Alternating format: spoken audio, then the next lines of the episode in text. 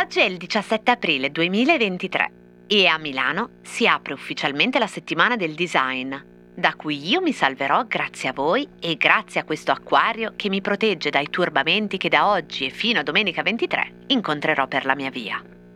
La maggior parte di noi chiama Salone del Mobile quella che in realtà è la Design Week, perché Salone del Mobile è effettivamente solo il nome di quello che succede alla Fiera di Rho durante questa settimana, una fiera inaugurata nel 1961.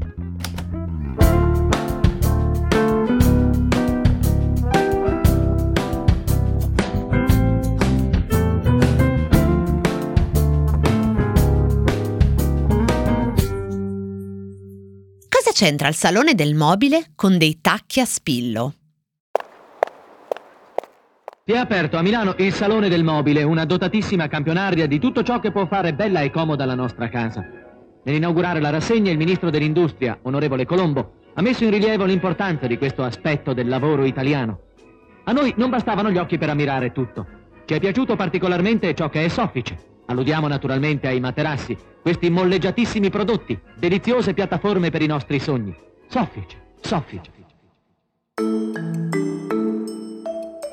Innanzitutto, le ultime due edizioni del Salone del Mobile, dopo che quella del 2020 era saltata, si sono tenute a settembre nel 2021 e a giugno nel 2022.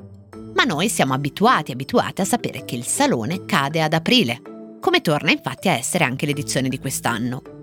Eppure la prima edizione del Salone del Mobile, e in realtà andò così per i primi 30 anni, inaugurò un settembre, il 24 settembre 1961. Il salone, fino al 1991, si teneva a settembre e si teneva non nella fiera di Rho, ma in quella che oggi a Milano chiamiamo la vecchia fiera, quella in città per intenderci, più o meno dietro il quartiere di City Life. Lo scopo con cui nasce il Salone del Mobile è quello della promozione delle esportazioni straniere che in effetti solo nei primi dieci anni, tra il 1961 e il 1969, passano da 9 miliardi a 65 miliardi. La prima edizione vede 328 espositori su 13.000 metri quadrati, visitati da 12.000 operatori, di cui 800 stranieri. A metà degli anni 70 saranno 127.000 visitatori, di cui 33.000 stranieri fino al 2019, quando le presenze saranno 386.000 provenienti da 181 paesi con 1.841 espositori. La differenza tra operatori e visitatori è che all'inizio al Salone del Mobile potevano accedere solo addetti ai mestieri, non come oggi che viene aperta a qualunque visitatore pagante. Ma non c'entra la stagione in cui cade il salone con i tacchi a spillo, che sono fortemente sconsigliati sia in aprile sia a settembre e lo sarebbero anche a giugno, considerato che i chilometri da macinare in queste giornate sono tantissimi e sono dispersi agli estremi opposti di Milano le cose da fare e i luoghi da visitare. Per capire cosa c'entra il salone del mobile coi tacchi a spillo, bisogna arrivare agli anni 70. Il contesto degli anni 70 è totalmente diverso dal decennio che li ha preceduti. Nel 1973 c'è stata la grande crisi petrolifera e questo inevitabilmente si ripercuote non solo e non tanto nei consumi, quanto nella produzione e nell'ottimismo verso un mondo del design fatto di plastica che invece adesso inizia a sapere di materiale artificiale, ingannevole e soprattutto insostenibile. È un decennio questo, che si chiude nel 1979 con il socialismo di Bettino Craxi al governo e nel design con la nascita per la prima volta del termine postmoderno, col filosofo francese Lyotard, e con la morte di Gio Ponti, lo stesso anno piccolissime imprese, affiancate da una schiera di abili artigiani, eredi di un'altissima tradizione manifatturiera più che centenaria, capace di fornire un ampio catalogo di prodotti, stili e materiali, rappresentava la realtà dell'industria di quegli anni.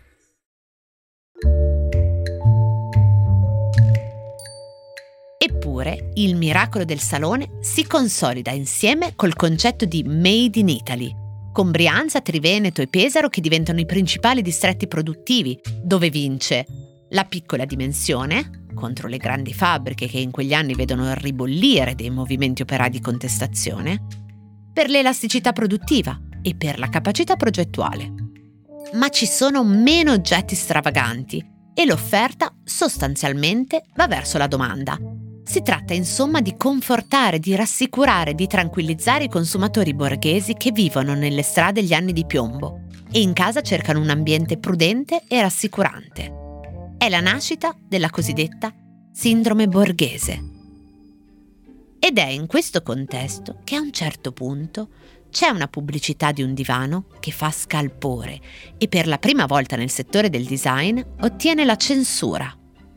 Si tratta di una campagna pubblicitaria fatta da Oliviero Toscani per il divano Le Bambole di Mario Bellini per B&B, allora C&B azienda che lavora con gli imbottiti e i principali designer e architetti italiani e internazionali.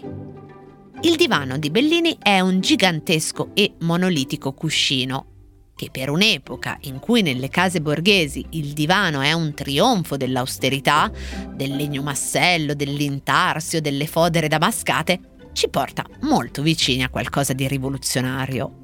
Mario Bellini che lo progetta in quel momento ha solo 35 anni e anche questo contribuisce a raccontarci una storia molto particolare.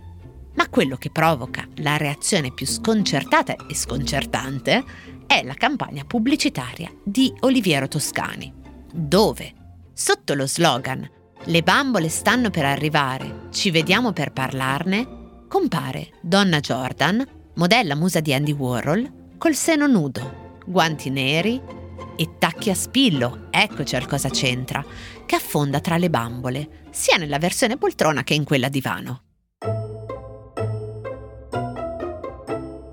Il manifesto al salone viene quindi censurato, togliendo i poster da tutta la fiera? O vietando la produzione di un oggetto con un nome e un'immagine che sembrava mercificare la donna, trasformando lei in oggetto? No, con una trovata che probabilmente, conoscendolo, fece parecchio gongolare Oliviero Toscani, l'intervento in quell'occasione previde niente più che una banda nera a coprire il seno della modella. E ovviamente questo generò una pubblicità ancora più vistosa, di cui appunto ci ricordiamo a 50 anni di distanza. Ecco, 1972, credo il primo salone del mobile a Milano la B&B che fa questi divani mi chiede di fare un'immagine per il divano, le bambole. Questo forse è la foto simbolo del Made in Italy, dove la moda e il design si incrociano. Mm. È una foto simbolo del, del design italiano.